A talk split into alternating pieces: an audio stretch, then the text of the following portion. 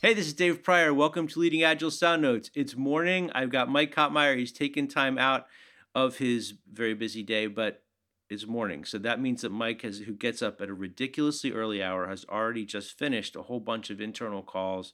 That's how you start your day every day, right? It's how I start my day every day. You got it. So where it used to be this thing where you had this peaceful, relaxing, kind of take the bath, have the ideas morning. Now you like wake up and you just jack right into all the stuff.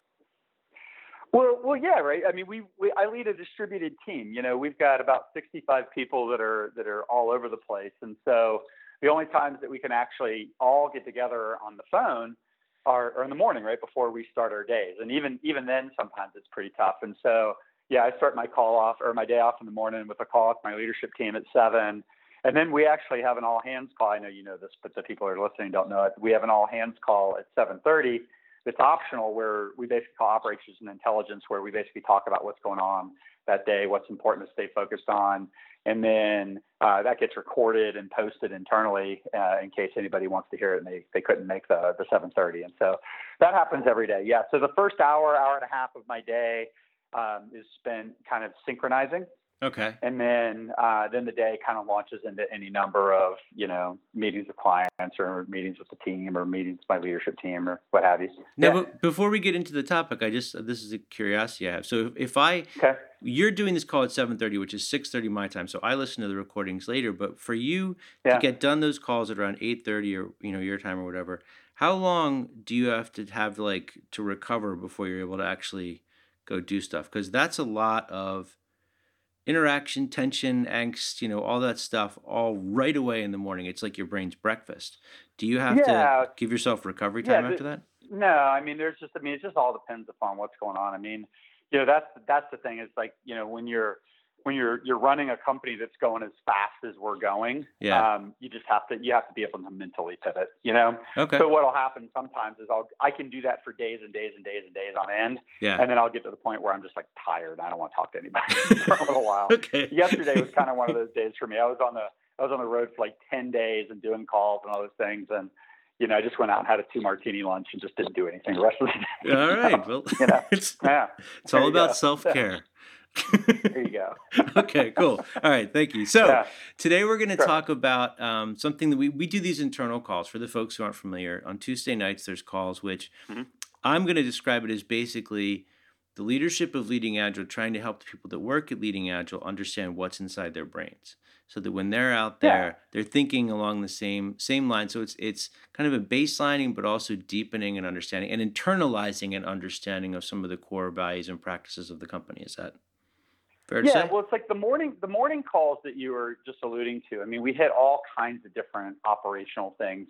So we get on these calls every morning and we're talking about what's the issue of the day, and we're getting feedback and, you know, understanding, you know, how the accounts are running and, you know, what needs to happen and all those kinds of things. Well, inevitably different themes come out of that.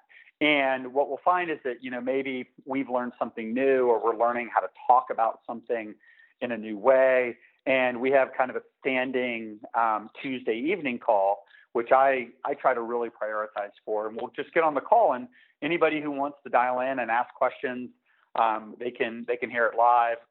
Pretty much we have a protocol of anything that we do that's kind of a group meeting, we record, and then we post it internally to Slack. And then anybody that wants to listen in after the fact is more than welcome to listen in.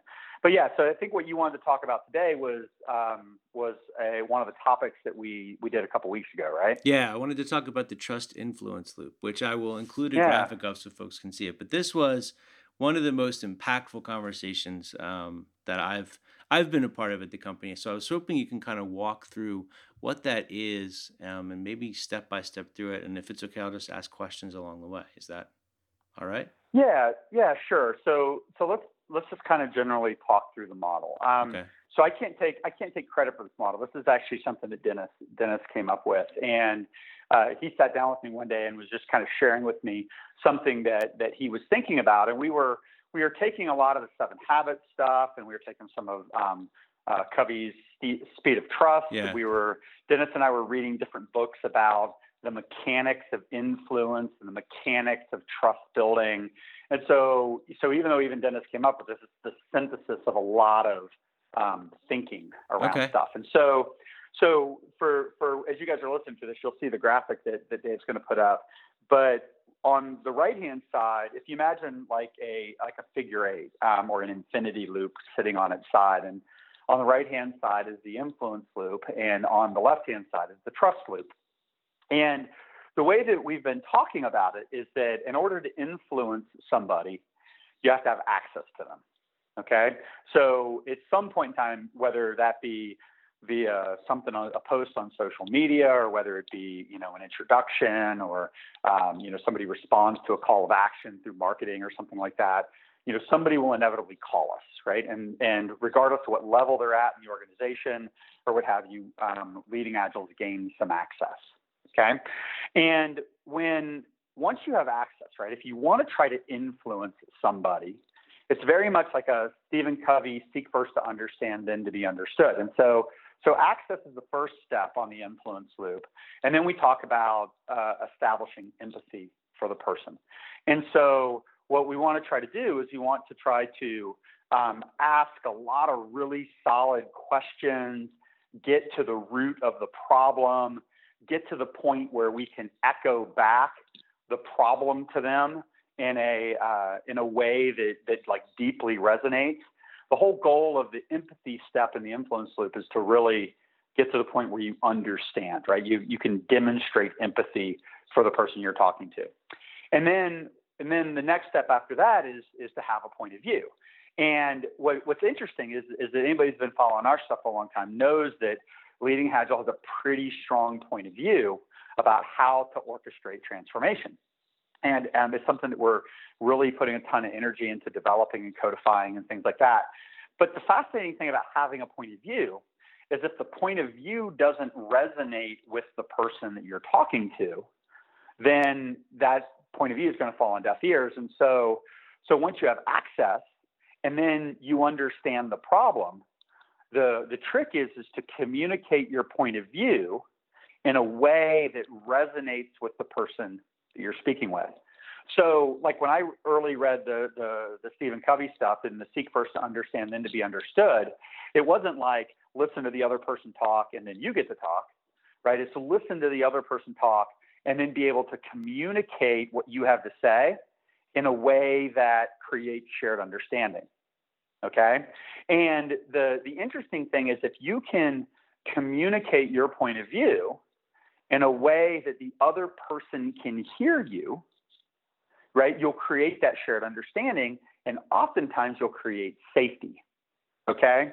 So that's the influence, right? So if I want to influence somebody, I have to have access to them. I have to understand them. I have to deeply listen. I have to be aware intuitively kind of the nature of their problem. I have to be able to echo it back in a way that they can understand. If I want to influence them, I need to have a point of view on how to help them. I have to be able to communicate that point of view in a way that's resonant. And if I'm able to do those first three things, chances are I'm going to create safety for them. And if I create safety, then that's going to result in me having had the ability to influence them. Okay, so does that make sense? Yes, I want to ask you lots of questions now. Shoot. Thank you for walking through that. I didn't want to interrupt while you were going through it. So that's only half of it, though. I know. But there's some things that I want to dig into a little bit to make sure that it's all kind of shown up. So when you talked about access on the call the other night, we talked about the idea of you're invited in. So they welcome you into their home, but they also have to invite you to actually provide the service, like the coaching. So another consultant that I talked to from outside our company described it as there's the economic invitation, and then there's the actual invitation from the people that want the help. So part of getting through this is not just it's getting in the door, but then enticing them to say, please show me how to do this, right? Well, yeah, right. So the influence loop, it's like it's hard to communicate anything in a model that doesn't come across as linear, right? So I tend to communicate in circles a lot. It's part of the reason why the Scrum describes itself in circles, right? It's all continuous flows, and so Like if somebody thinks that they need help doing Agile and they hit our website, right? The job of our website. So at the point they hit our website, they've in effect given us access to them, right? Because they've chosen to come to our website, or they've chosen to open a marketing email, or they've chosen to click on something on a on Twitter or something like that. And then once we have access, even if it's indirect, then what we have to do is we have to demonstrate empathy. Okay. Right? So when it's in a pre-sales kind of, or they're hitting our website or they're reading a blog post, we have to be able to demonstrate empathy through that. And then we have to communicate a point of view that resonates. And over time, the whole social interaction, the whole web interaction will create safety. If then they decide to come hear us talk at a conference and we reinforce the empathy, point of view, safety loop, right? They've given us access. They've shown up at a conference. We go through that loop again. And then they pick up the phone and they call and they go through the loop again. And then we walk into the executive's office and we go through the loop again. And so this is very Glengarry Glen Ross. It's the always be closing. I mean, this loop never stops. I mean, in the sense that it's not like that. You're always building trust. You never stop building trust. This isn't about closing or sales. It's about creating safety. Well, always be creating safety is what I meant. It's not like a one and done thing. You just do it all the time. But you can't be. That leads to a lot of cynicism, right? And what I've learned, is, and it's like the thing that you realize as a business owner, right, or an independent consultant, or even somebody who's already been hired, right, you're constantly earning the right to have influence. Okay. And if you're not influential, people won't move. So like, what was Dan Pink's, I don't know if it's his last book, but he talked about To Sell Is Human. Right. And what he's talking about is that a teacher is a salesperson. A doctor is a salesperson. Okay. Right? How do you get somebody to take their heart medicine every week? Right? You got to sell them on the idea that it's important. Okay. Okay. So what we try to do, it's very much, I'm a huge fan and learned a ton from like Seth Godin. And, you know, you think about the whole day of permission-based marketing and, you know, what the job is, it's like, I mean, I run a company, right? So the fact that we have to sell is part of it. But the sale doesn't stop at the point that somebody makes a decision to hire you. Right now, you have to recursively go through the organization, and you're constantly influencing people to act in a way that's different than maybe how they're acting today. Okay. You know, you need to get them to do practices that are different than what they are today. You need to get them to form teams differently than they're forming teams today. You need to get them to do technical practices that are different than the practices that they do today. Yeah. So anytime you want to influence somebody to do something differently, whether that be to hire you instead of hire somebody else, or to implement a transformation the way that you believe will be successful versus somebody else's point of view, or even as simple as attending a daily stand-up meeting every day. Yeah, you've got to influence them to do that. Okay. So you're going through this period of listening and trying to understand. When we say empathy, part of that is you want to express them. I hear what you're saying. I know what you're feeling. But that's also giving you information that's helping you figure out how to explain the solution to them in a way that will resonate. And that's how you get to that safety aspect, right? Yeah. So I wrote a post a while ago. I called it Getting Permission to Coach. And so it's really fascinating because a lot of the things that I've learned through the last 8 years of doing this stuff, you can put a formula around it, but once you do, it starts to feel contrived. Right. And what I started to figure out is I was kind of doing a similar thing when I'd walk in, and like I was finding myself, like I'd go in and somebody would drop me into a room and say, okay, talk to these people. And I'm like, okay, right? These people don't know who I am for anything, right? I've been given access from the outside, but I don't have any permission to tell them anything about what they're doing. Yeah. Okay. But like, I generally know the failure patterns of people that are trying to do Agile, and usually comes down to, you know, like the three things we always talk about, right? How they're forming teams and, you know, those patterns, and, you know, where backlogs are coming from in those patterns, and how they're producing working tested software in those patterns. And so what I'll do is I'll say, hey guys, thanks a lot. You know, I really appreciate you, you know, letting me come talk to you. You know, tell me about the problems that you guys are having. I mean, is everything working great? Do you guys need help? Like, I mean, what's going on? And when they start explaining, right, I start asking questions. And they're not just random questions, right? I mean, they're questions about things that that I know are often common problems. Sure. And so that's the other interesting thing, right? So a lot of times you can demonstrate empathy, not just by listening, but I walk in the door with a tremendous amount of empathy about what they're going through. Okay. And I know the common failure patterns. So the questions that I ask aren't random. And so to demonstrate empathy, right, if you walk in and they get the sense that you've been there and you've done that and you already understand the problem, yeah, but yet you're still willing to sit down and listen with them and understand how they express the problem, right, how the problem manifests itself for them, then what you're doing is you're establishing that empathy, right? They feel heard. Okay. Right? And people need to feel heard. And then so – like generally what I did in the permission to coach thing is I say, based upon what they tell me, okay, I might say something to the effect of like, hey, do you mind if I go to the whiteboard and share some things with you? And they say, yeah. And what I'll do is I'll start teaching them about what does it mean to form a good backlog and where do good backlogs come from and what are their characteristics and what does it mean to be part of a team and what does it mean to deliver on a regular cadence and all those things. And so I'm not telling them anything about what they need to do. But what I'm kind of doing is that based on what they've told me, I have a point of view, right? And so I educate them on basically how to fix those things, but I do it in a way that doesn't tell them they're wrong, or it doesn't say this is the only way, right? These right. are my observations. That's typically a kind of a safe way. Okay. So what's fascinating, right? So it's very much like the empathy or the empathy point of view thing. So if I've listened and I've asked really good questions and I'm able to articulate a point of view in the way that they've heard me, then usually the third step is they'll say, well, okay, that's really fascinating. That's not what we're doing. How would you do that here? Right? How could we do what you're talking about? Right. And then, so what you've done is you've created a cognitive dissonance that they ask you to resolve. And then at the point they ask you to resolve it, then you have permission, right? You've created sufficient safety so that they'll hear you. Okay. Right? Because it's insufficient to just tell somebody your point of view.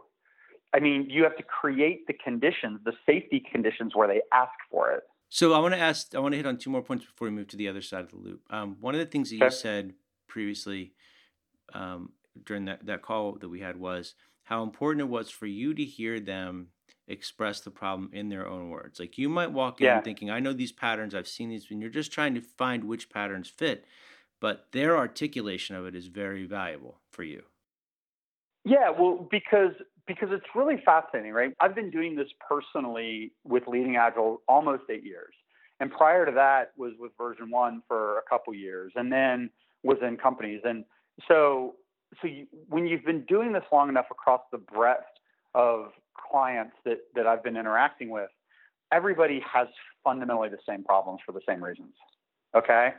But everybody's unique and everybody, you know, whether they think they're a snowflake or not, right, is really irrelevant. The key is that they experience the problems differently.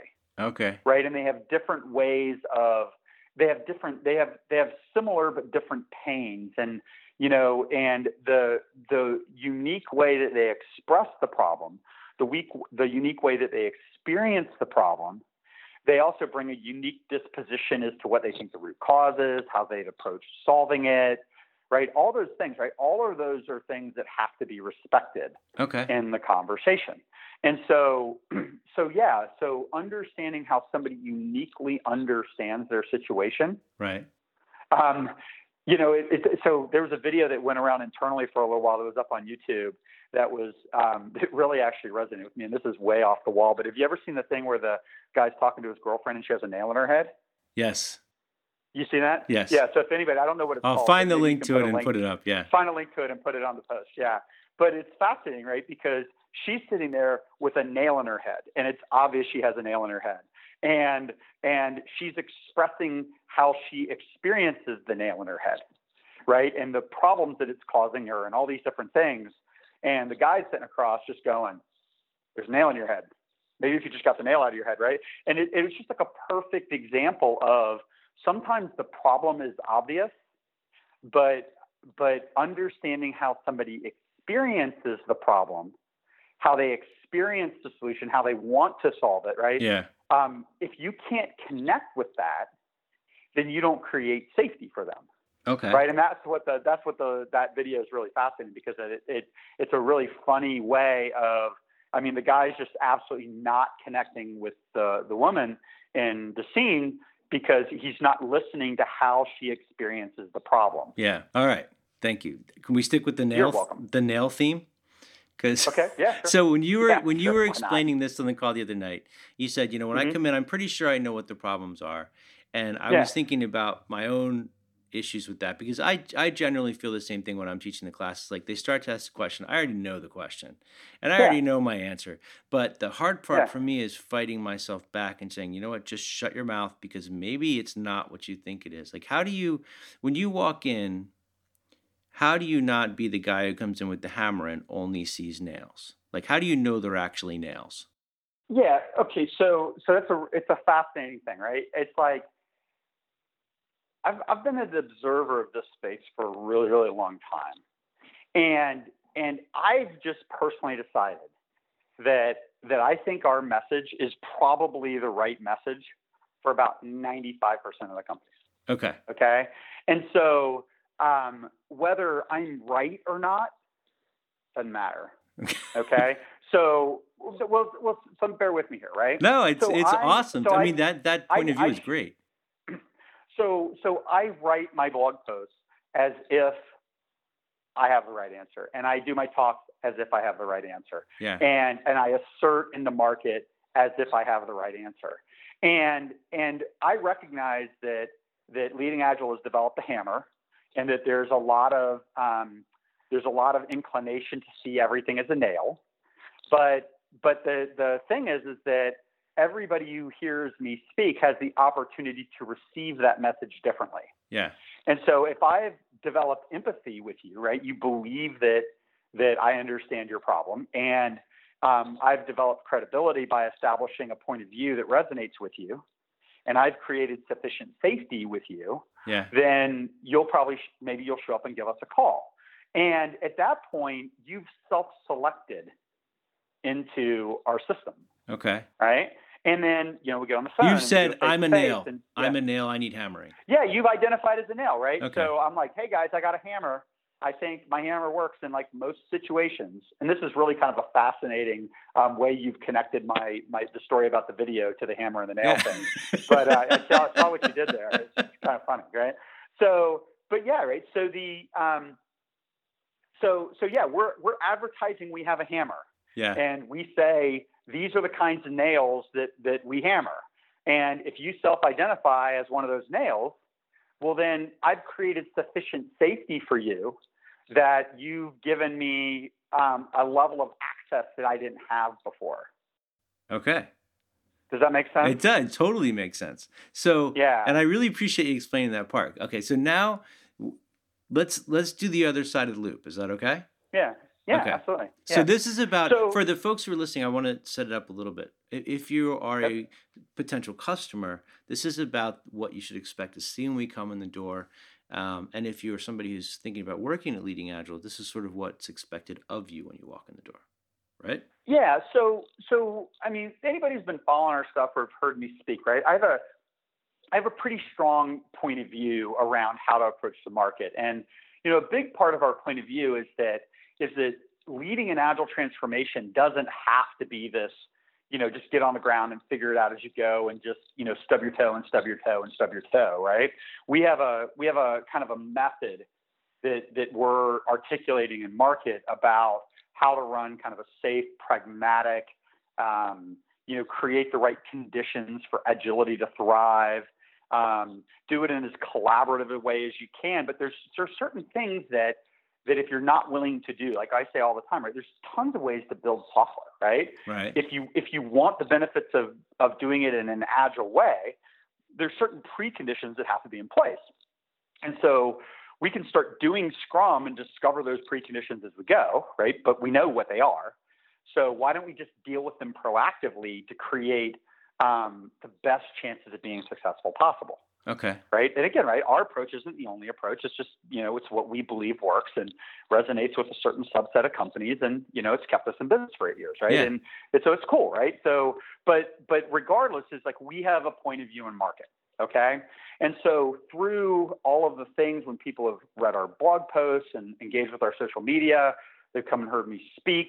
They've picked up the phone and called. They've invited me on site to have a conversation. Maybe we've been on site 3 or 4 times to have a conversation. At some point in time, somebody gives us access to do something, or agency to do something is the word I was looking for. Okay. They give us agency to do something, right? So they say, you have permission to come and help me with this piece of the organization. Okay. So the trust loop starts at the point that you have agency to go do something. And then the way that we walk through that part is that once we have agency to do something, we have to deliver with integrity to what we promised while we were building influence. Okay. So if I come in and say, we're going to do biweekly touch points, and this is how we're going to plan, and these are how we're going to measure outcomes, and this is how we're going to get metrics baselines, and this is how we're going to demonstrate improvement, and this is how we're going to tie back to the business case, and this is how you're going to know that the dollars you've spent with us are successful, right? I mean, we have all that stuff kind of mapped out at a fairly granular level about how the typical engagement should be run and structured. So we get agency to go do something. Our team has to operate with integrity to the piece of the organization that we've been given agency to go work with. Can we pause at integrity for a second before we move on? Yeah, sure. Yeah. Because this was something that you guys had to walk through, and there was some stuff that you explained about it and some stuff that Dennis explained about it that I think is worth pausing on. So how do you define integrity in this context? Like the word itself. In this context, right? So integrity gets kind of thrown around as like being honest or being truthful. Are you a high caliber person, right? Sometimes we think of integrity as kind of a personal attribute. I'm kind of using it in this context is, are you going to do what you said you were going to do, right? Are you integrated, right? I think that's kind of the root of integrity, right? Are you integrated? Okay. With what it was that we came in and promised. And so we're using integrity in this context to say, okay, Mike, you've spent all this time and energy, and you've done all these talks, you've come out and spoken with me, and you've made these promises. We've entered into a contract with you, right? We're giving you permission to work with a part of our organization. So now the question becomes is, are you going to do what you said you were going to do? Right. Okay. And so once you have permission, once you have agency, then you have to operate with integrity to the promises that you've made. And the trick for a company like this is where you and Dennis and you know, Chris and Jim and whoever else are going in, you are making the initial promise. There are other people that are going to be on the ground doing the delivery. So there has to be that integrity between but there has to be that the level of delivery has to match the level of the promise in order for the trust and the safety to be maintained. Yeah, absolutely, right? So there's like two aspects. Just like once you have access, you have to demonstrate empathy and you have to communicate a point of view. Yeah. The two things on the other side are once you have agency to go do something, you have to operate with integrity and you have to be competent. Okay. Right. And so a lot of this thinking kind of came out of some of the Covey stuff around Speed of Trust. And a lot of it's derivative of that. But it just makes sense, right? So it's like if I want somebody to trust me, so they've given me permission, I have to show up and do what I said I'm going to do. And then I have to be good at it, right? I have to have the skills necessary to do the work. Right. And then the last piece of the trust loop is I have to get results. Okay. And so the idea is if you've given me permission to do something and I get results, the results that we promised, right, then our level of access goes up. Uh-huh. Right. And so the idea is the way these two loops work together is that if I have access, I demonstrate empathy, I communicate a point of view in a way you can hear it, I'll create safety. Typically, if I create safety, then you give me permission to try something. I show up, I do what I said I'm going to do. I'm competent to do what I said I'm going to do. And then I get the results that we talked about when I was doing the influencing. then chances are you'll give me more access to go do the next piece. And then I've got to go through the influence loop again. And then that will result in more agencies to go actually engage the organization in a different way. Right. Okay.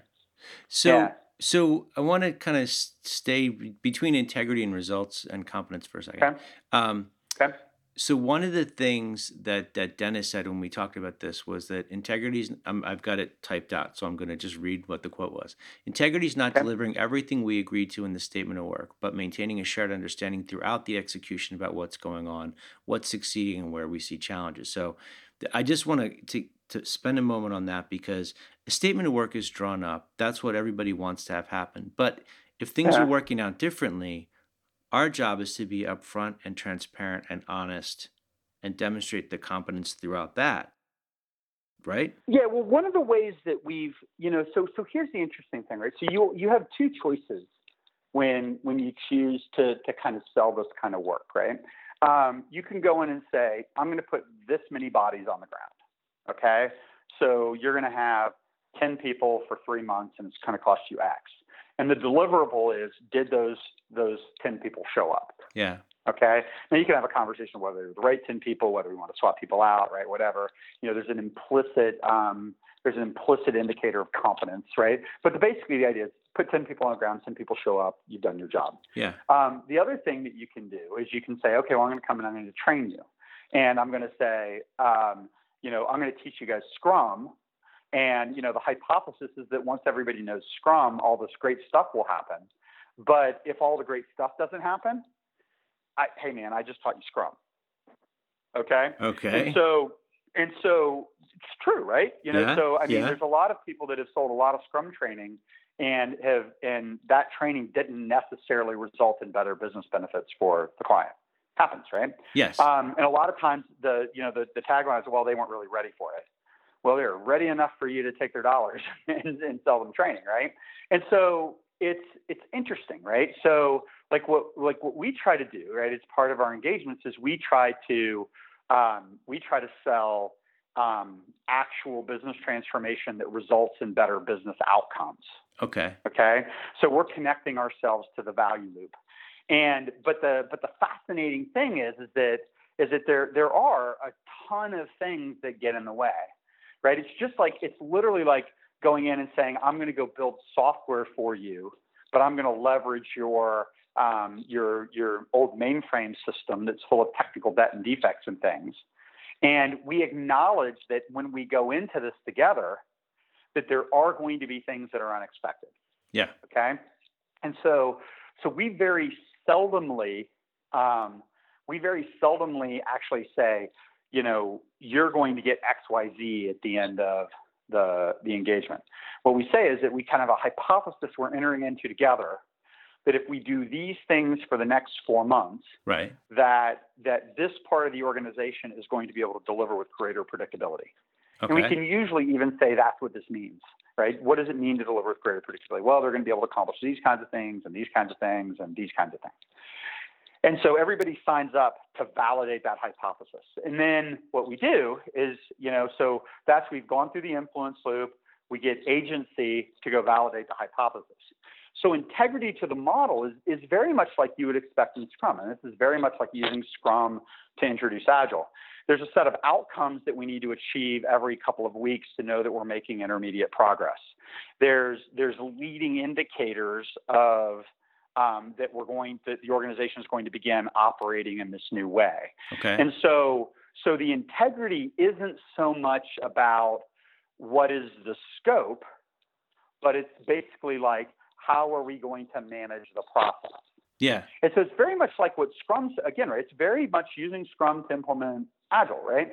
And it's like when you go into a release, right? Or let's say we have a year-long roadmap and we go into a release planning session. We can walk in with hypotheses about velocity. We can walk in with hypotheses about scope. We can walk in with hypotheses about the things that we're going to do. And everybody can sign off on that. The whole thing with Scrum is that once we get in, we start measuring velocity. Right. We start actually looking at the performance characteristics of the team. And based upon the team's velocity, we make scope trade-offs. Yeah. Okay. Yeah. And then based upon, you know, sometimes we can thin out requirements to deliver, or thin out the user stories to deliver a feature, thin out the features to deliver an epic. Or sometimes we drop epics off altogether. Or sometimes we alert that, you know, there's a lot of technical debt in this piece of the code. Maybe we need to pivot and go do something else if we need to be in market on time. But there's lots of ways to adapt. And so what we try to do for the trust building process is not like, hey, we came in and said that we were going to be able to get X, Y, and Z to happen. Did X, Y, and Z happen? What we have to do is we have to go in to build trust and say, look, here's our hypothesis. This is kind of where we think we're going to be. And then through collaborating with our clients and going through cadences and being highly transparent and working with our clients to remove impediments and doing all those things, right, we create constant shared understanding. And we create constant transparency throughout the engagement. And so the integrity isn't necessarily about did we get the outcome that we thought we would get? We knew that was just a hypothesis. Right. But the question becomes is, did we follow the cadence? Did we follow the process? Did we use the Scrum stuff, right, that we agreed to, in order to be able to drive the transparency? And did we put the customer in position to be successful? I want to pause you on this for 1 second because I've got to echo somebody I used to work with in my head. There's a guy that I used to work with as a coach at another company. And when it came to things like burn down charts or any kind of reporting that had to be done, he was just violently against it because he said it doesn't add to the team's ability to deliver. But he said, what was it? What was it? It doesn't advance the team's ability to deliver. Like giving reports, reporting artifacts to management, but that's part of building that trust. Those types of things that would have been promised up front, like you're going to see burn down charts, or you're going to see velocity, you're going to see things about changes in terms of velocity, what we expect in the release. All those artifacts are a way of operating with integrity back to the initial promise. This is how we watch. This is how you can watch, right? There's like a couple of things that are up underneath what you just said. It's not about the artifact. It's about how we communicate shared understanding. Okay. Right. It's about how we build consensus. It's about how we're transparent. Right. So if you could do that in the form of a daily stand-up meeting or, you know, a retrospective or whatever. Right. So it's not about any artifact that you choose to create. That's kind of the first point. Okay. The second point is that, and this is an interesting thing when you get into an engagement. And you know, sometimes we struggle this with our coaches, and sometimes we struggle with it with our clients. And it's like you have to kind of ask yourself, who is the client and what problem we're trying to solve? Okay. Right? Because if you believe that your client is that team or those team members, and there's actually somebody else in the organization that's paying the bills, right? That's a little bit to the integrity thing that we talked about. So if a CIO has said, look, I am hiring you guys over the next 4 months to help implement your framework within our organization with the expectation that, you know, we're going to Base Camp One and that I'm expecting these intermediate outcomes and I'm expecting this to kind of be the result. And we get on the ground and we start doing things with the team that is different than what we promised to our stakeholder. Then you're not going to build trust. Then, well, more specifically, we're going to not have demonstrated integrity to the model. Right. Okay. And so, like, one of like the really common things with agile coaches is that a lot of agile coaches are very competent, which is a part of the trust loop, and they have a really strong point of view, which is part of the influence loop. But in the absence of having empathy or operating with integrity to specifically what we promised, then the trust influence loop starts to break down. Yeah. And so you might believe very strongly that, you know, I'm only going to do things that are valuable to these 7 people that are working on this part of the project or product, right? Okay. And maybe even, you know, you've got a really strong point of view about that and you're really good at doing that. But if you're operating in an ecosystem where the mandate is broader or it's different than what your local value system is, then what you'll do is you'll erode trust. And then as you erode trust, it makes it hard more difficult to come back and continue to influence. Okay. Okay. Okay. Yeah. So it's really fascinating because, you know, I think because so many Agile coaches have been developers or project managers in the past, we tend to take a point of view that operates at that level. Yeah. And so that's like a lot of what we're trying to maintain focus on, you know, in our company is to say, look, we tell a really big enterprise story, and these are the things that we promise. And if we show up and we coach like everybody else coaches, right, the loop starts to break down. Yeah. Right. So we've influenced telling a big story. We don't execute with integrity to our model, regardless of how competent we are. We might be getting results that are meaningful to us or meaningful to the team, maybe even meaningful to the dev manager or the project manager, but that's not the person who gave us agency. Right. It's not what they bought. The person who gave us agency is the person, you know, usually signing the checks, right? And so the good thing about what we do in Agile is that usually what is good at the team level results in things that are good at the executive level. Okay. Right? That's kind of they're very congruent. Right. But maintaining that balance, right? So we're very much about creating the context for agility to happen. Yeah. And so we can be teaching Scrum all day long, but if we're not creating the context for more predictable results, right, Base Camp One, or sure, getting things in the market faster, Base Camp Two, then we're not doing what we promised. Yeah. You know, and so that's what we've been talking about internally a lot, especially as we grow and we onboard new coaches, and we're really big on our customers holding us accountable for the things that we promise, right? So we're trying to be hyper explicit with the people that we onboard to help understand how this influence trust thing starts to work, right? Yeah. And you know, and it's fascinating, right? Because it's like, you know, we sell by not selling, right? We sell by just educating, right? We're looping through that influence loop, influence. And then somebody usually says, well, how can we engage you to help with that, right? So then that's the ask, and then we're given agency to go do something, and we go through the trust loop.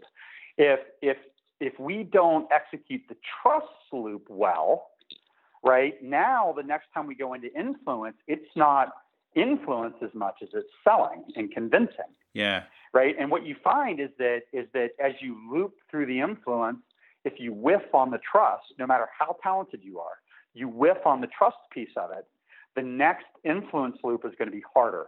Yeah. And then if you keep doing it, right, the influence loop is going to become a sales loop. And then at that point, you find yourself at odds with your client rather than being a partner with your client. So, right. And that's the challenge, right? So I really appreciate you walking through this. The thing that's fascinating to me is that as you were talking through it just now, I'm thinking about all the different layers of my life that it applies to, not just work, but like teaching, interacting with my family members, like everything. You're constantly going through this back and forth. It's really powerful. Yeah, I mean, well, that's the thing that's really cool about, and you know, I got really keyed into that when I first read the 7 Habits, and I think Covey is really keyed into it too, right? He wrote the 7 Habits of Highly Effective Teens. He wrote Highly Effective People, Highly Effective Families, right? It's like when you discover a truth, yeah, what you find is that it's generally applicable across domains. Yeah. Okay. And, you know, it's kind of like, you know, it's, you know, to just to be, you know, to take it back to something real, you know, if you tell your wife you're going to take the garden, you know, you're trying to be a different kind of person and blah, blah, blah, blah, and you commit to taking out the garbage and you never take out the garbage, or you don't feed the dog, or you don't do whatever. Yeah. Right. It's going to be really hard to convince her the next time that you're going to do it. You've changed, right? You're going to do it. Right. So the more you erode the trust side of the equation, the harder it is to be influential on the other side. And that puts you in the sales cycle with your family, which is never a good place to be. Absolutely. Right. So it all really hangs together. And, you know, so a big part of our evolution as a company is we've gotten the opportunity to go and do more strategic things with clients, and we've gotten the opportunity to really be in some really just really interesting engagements making sure that we're always balancing both sides of that loop. And one of the things we started to do is we started to use this with not only our team, but with our clients, because, you know, there's things that we need them to do, right? There's things that we need them to hold us accountable for, right? To escalate if they're not, if for some reason we're dropping the ball on something. Because these loops are really hard, because you get on the ground with clients and it's like, once people recognize there's help, and, you know, people are going to pull you into 1,000 different things in an engagement. And, you know, we've signed up to do these kinds of things to achieve these outcomes within us for a specific time and cost. And, but there's a million other things that you can do. And so, like, sometimes with, like, the best of intentions, right? The best of intentions, you get on the ground and you don't operate with the integrity. And is no matter how competent you are, you don't get the results that they were expecting. And that's what, you know, so it's almost like, it's kind of like a scope management part of the engagement. It's like I can help you do these things, right? I'm here, but it's not what we promised to do. You know, and so sometimes we've had challenges with guys getting spread too thin on engagements because they're trying to help too many people. And what happens is sometimes it erodes our ability to execute according to our model. That's interesting to me too, because when I did consulting work at another company, you were basically expected to burrow into the carpet like a tick.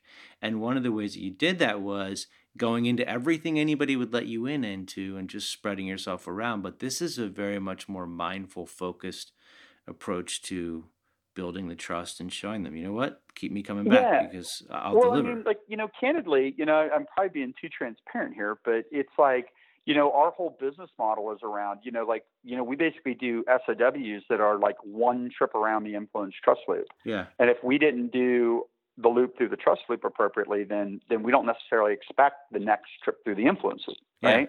And so, and, you know, also, you know, our model is somewhat determinant. It's like, you can get to Base Camp One and be done. You can get to Base Camp Two and be done. You know, we might have a long-term engagement with somebody, but the idea is that we're supposed to be showing progress against, you know, a pretty well-defined set of outcomes. And, you know, sometimes things take longer, right? And as long as everybody's on board with why they took longer, right, that's okay, right? So that can be high integrity. The challenge is that at some point it is supposed to end and it's supposed to be handed off. And the goal of what we do is to get companies self-sufficient. So, but yeah, right. You know, it's like, I think it's not so much, I think the burrowing in is a little bit more maybe of a cynical point of view about it. I do think that people are genuinely trying to help, right? And they're trying to help at the point of contact. And oftentimes the point of contact isn't the executive. So it's really easy. And I think there's probably a whole nother talk that you and I could do around this, but it's like we're trying to help somebody get, you know, from Atlanta to Charlotte, but, you know, you get 8 miles in and you realize you see somebody who's dying on the side of the road, right? You just desperately want to pull over and help them, right? You know, and maybe you should, right? But you need to go to your stakeholder and go, hey, there's this guy dying on the side of the road. We need to stop for a little bit and get him help, right? Yeah. You just don't go do it, you know, and then, you know, so there's probably all kinds of interesting metaphors, but it's usually comes from a really good place. It's just that it's just difficult, right? It's difficult to hold that space. Well, and I would make sure that you're going through that side of the loop. Even when I was at companies where it was the burrowing in thing, it might be cynical, but that was coming from a good place too, because it was for the good of the company I worked for. It was maybe just not directed in the right way, but it's never with malicious intent. I don't think it's just who, you know, what are you serving at that moment? Thank you. I really appreciate you explaining this. To me, it was a massively impactful conversation, and it was even better this time. So thank you for doing that. You're welcome, man. And I'll just tell you, it's like, it's really fascinating to me as we've what Leading Agile's forced me to do over the years is to take all these like really tightly packed names that are in my head. Things that have been just distilled through years of reading and studying and working with people, and then like really just start to unpack them a little bit. So that you translate can teach them to other people. You can translate them and teach them and build models around them and stuff. And it's tough. And for me, sometimes it's frustrating because, you know, it's like, I don't understand why people don't get certain things. But then, like, once you unpack it, you can start to explain, why it's difficult. You know, we've kind of used it in the last couple of months to understand like people who aren't going to be a good fit for us long term. Yeah. You know, because, and it usually comes down to really strong point of view, really high competence, but, you know, doesn't demonstrate empathy or act in accordance with the model. And so it's become kind of an interesting tool, not only to help us understand, but to help us like counsel people and to help people be more successful and things like that. So it is, it's pretty powerful. Cool. Well, thank you. Can I ask you a totally unrelated question before we sign off? Yes. All right. What was the last album that you downloaded and listened to? Oh, that isn't Collective Soul. No, they're actually, they're getting ready to release a live album, and I think they've got another studio album in the vault that they haven't released yet. This is way too much information, but I've been kind of on like an 80s pop metal kind of kick. I've been listening to like watching a lot of Cinderella, like documentaries and things like that about like the 80s LA scene. And things. It's just fascinating to me. That was kind of my coming of age time. Right. And so the album that I've been focused on is, I don't even know if I know the name of it, but it's an album by Slash that has like a bunch of guest singers. So like, you know, Fergie from Black Eyed Peas sings a song. Yeah. And, and like Ozzy sings a song. And I think the guy, Ian Asbury, sings a song. And, and then the guy, Miles Kennedy from Alter Bridge, sings a song. And I can't get enough of that album. I can put that album on repeat right now. It's really kind of wild. It's got some really good tunes on it. Awesome. All right. Well, thank you. I'll make sure to include a link to it. I appreciate it. And I hope the rest of your day is just full of nothing but peace and martinis. You know what? I don't know if it's going to play out that way, but we'll see. Cool. Thanks, man. Talk to you later. All right.